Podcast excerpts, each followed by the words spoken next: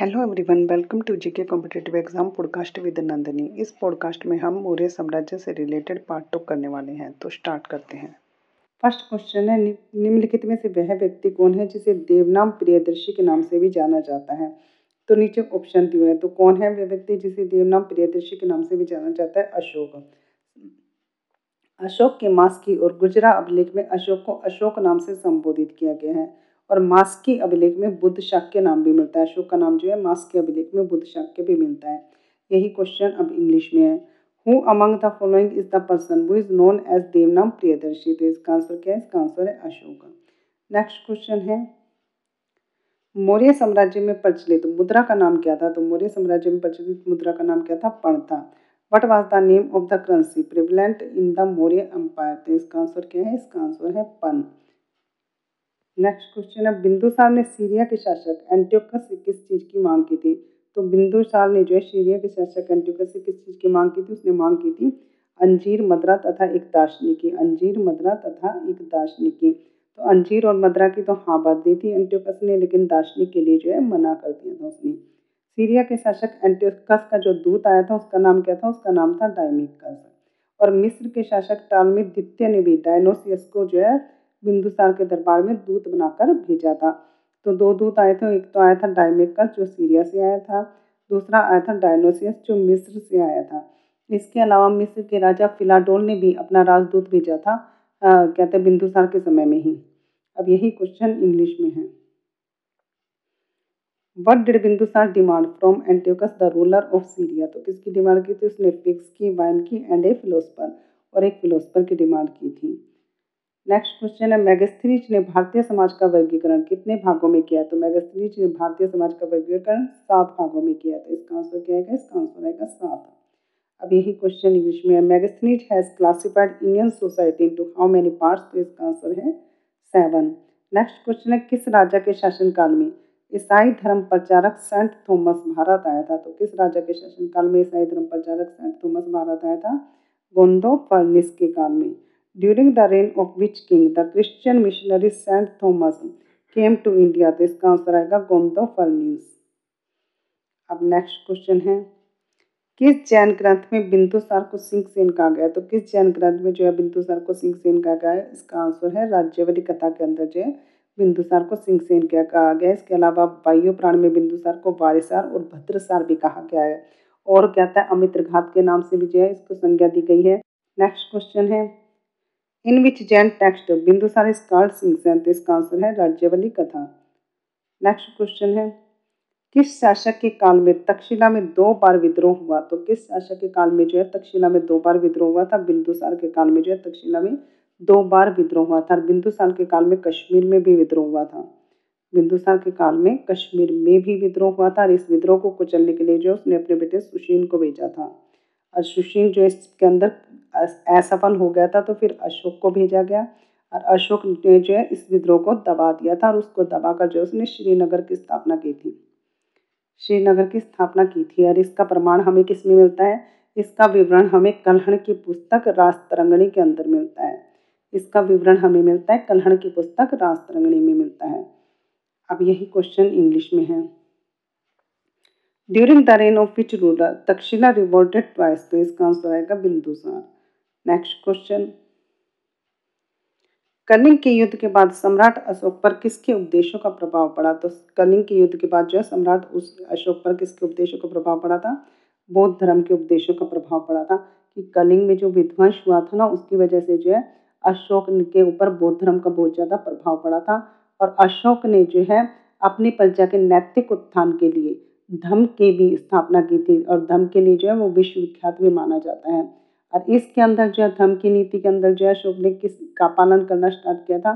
तो अशोक ने अपने बड़े भाई सुमन के पुत्र, सुमन के पुत्र निग्रोध, सुमन के पुत्र निग्रोध से प्रभावित हो गए, बौद्ध धर्म को अपनाया था और बाद में जो है, उपगुप्त ने उसे बौद्ध धर्म में दीक्षित किया था। अब यही क्वेश्चन इंग्लिश में है। Whose teaching had an impact on emperor Ashoka, after the battle of Kalinga तो इसका आंसर आएगा बुद्धिज्म।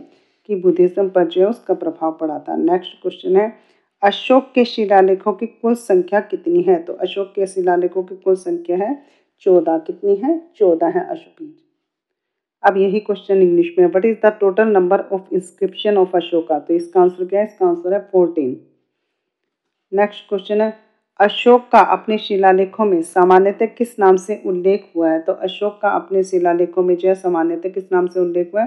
प्रियदर्शी के नाम से उल्लेख हुआ है। अब यही क्वेश्चन इंग्लिश में है। By what name is Ashoka commonly mentioned in his inscription तो इसका आंसर क्या है? इसका आंसर है प्रियदर्शी। नेक्स्ट क्वेश्चन है।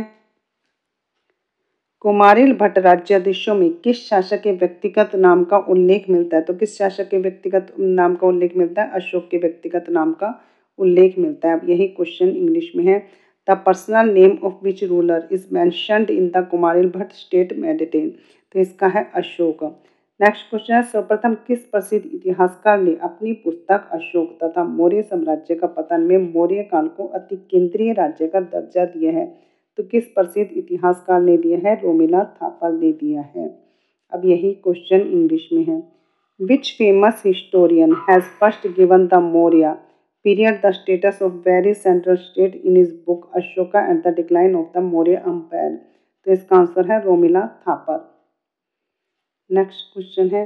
मौर्य काल में विशिष्टि किसे कहा जाता था? तो मौर्य काल में विशिष्टि किसे कहा जाता था? निशुल्क श्रम को कहा जाता। वो वाज कॉल्ड विशिष्टि इन मौर्य पीरियड तो इसका आंसर है फ्री लेबर निशुल्क, श्रम को कहा जाता था। नेक्स्ट क्वेश्चन है, भारत में सबसे पहले किस वंश के शासकों ने सोने के सिक्के चलाए तो किस वंश के शासकों ने सोने के सिक्के चलाए Indo Greek. The rulers of which dynasty first introduced gold coins तो आंसर क्या है? इसका आंसर है इंडो ग्रीक। मौर्योत्तर काल में भारत पर सबसे पहले विदेशी आक्रमण बैक्टीरिया के ग्रीकों ने किया था। इन्हें हिंदी यवन या इंडो ग्रीक जो है उसके नाम से भी जाना जाता है। इंडो ग्रीक शासकों ने भारत में सबसे पहले सोने के सिक्के तथा लेख युक्त सिक्के जारी किए थे। और अब ऐसे पूछा जाए कि भाई, क्या था सबसे पहले शुद्ध सोने के सिक्के किसने चलाए? तो कुशाण शासक कनिष्क ने चलाए थे। नेक्स्ट क्वेश्चन है। प्रसिद्ध बौद्ध दार्शनिक नागसेन के साथ मिनांडर के द्वारा किए गए वाद विवाद का विस्तृत वर्णन किस ग्रंथ में मिलता है? तो किसमें मिलता है?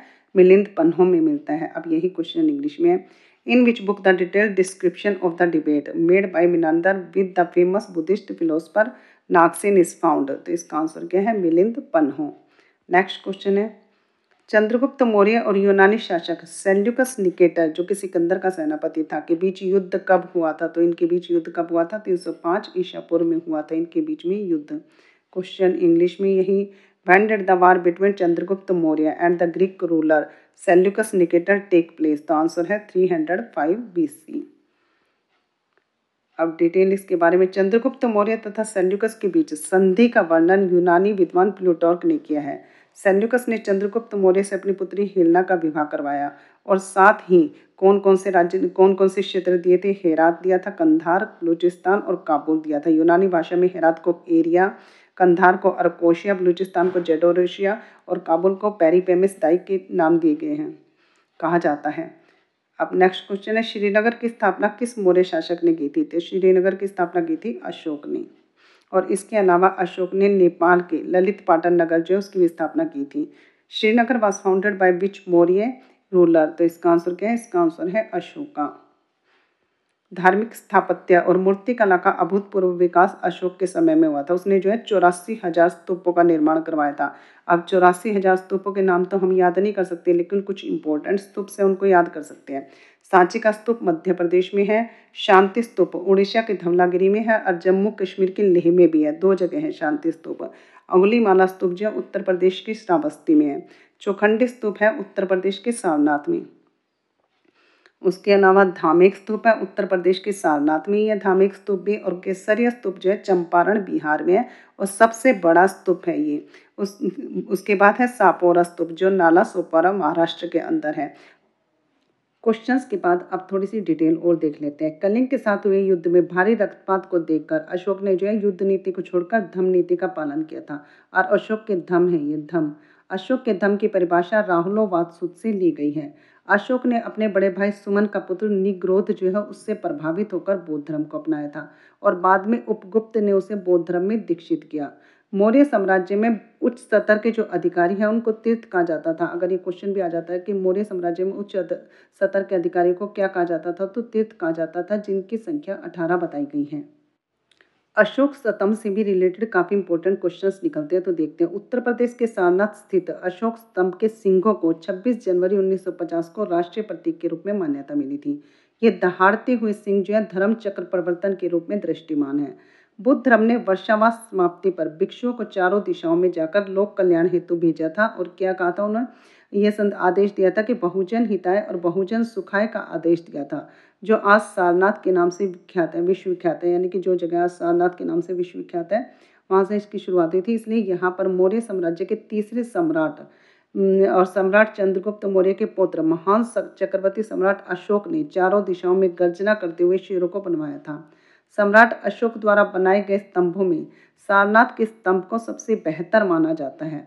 इसके सबसे ऊपर चारों दिशाओं में चार सिंह बने हुए हैं। यह चुनार के बलवा पत्थर के लगभग 45 फुट लंबे प्रस्तर खंड से बना हुआ है। इन सिंहों के नीचे एक पट्टी पर चारों दिशाओं में चक्र बने हुए हैं और इन चक्रों में 24 तिलियाँ हैं। आगे देखते हैं। इन्हीं तिलियों को धर्म चक्र परिवर्तन का प्रतीक माना जाता है। हमारे राष्ट्रीय झंडे के बीच में जो अशोक चक्र का चिन्ह विद्यमान है, वो भी अशोक के स्तंभ से लिया गया है। नीचे वाली पट्टी में चार पशु, जिसमें हाथी, घोड़ा, बैल और सिंह बने हुए हैं। और इन्हीं सभी स्तंभ, इन सभी स्तंभों की खासियत यह है कि इन्हें एक ही पत्थर को तराश कर बनाया गया है। इसलिए इन्हें एकाशम स्तंभ भी कहा जाता है। आशा करती हूँ ये पॉडकास्ट भी आपको काफ़ी हेल्पफुल लगने वाला है। नेक्स्ट पॉडकास्ट में मिलेंगे और इम्पोर्टेंट क्वेश्चंस के साथ। Okay have nice day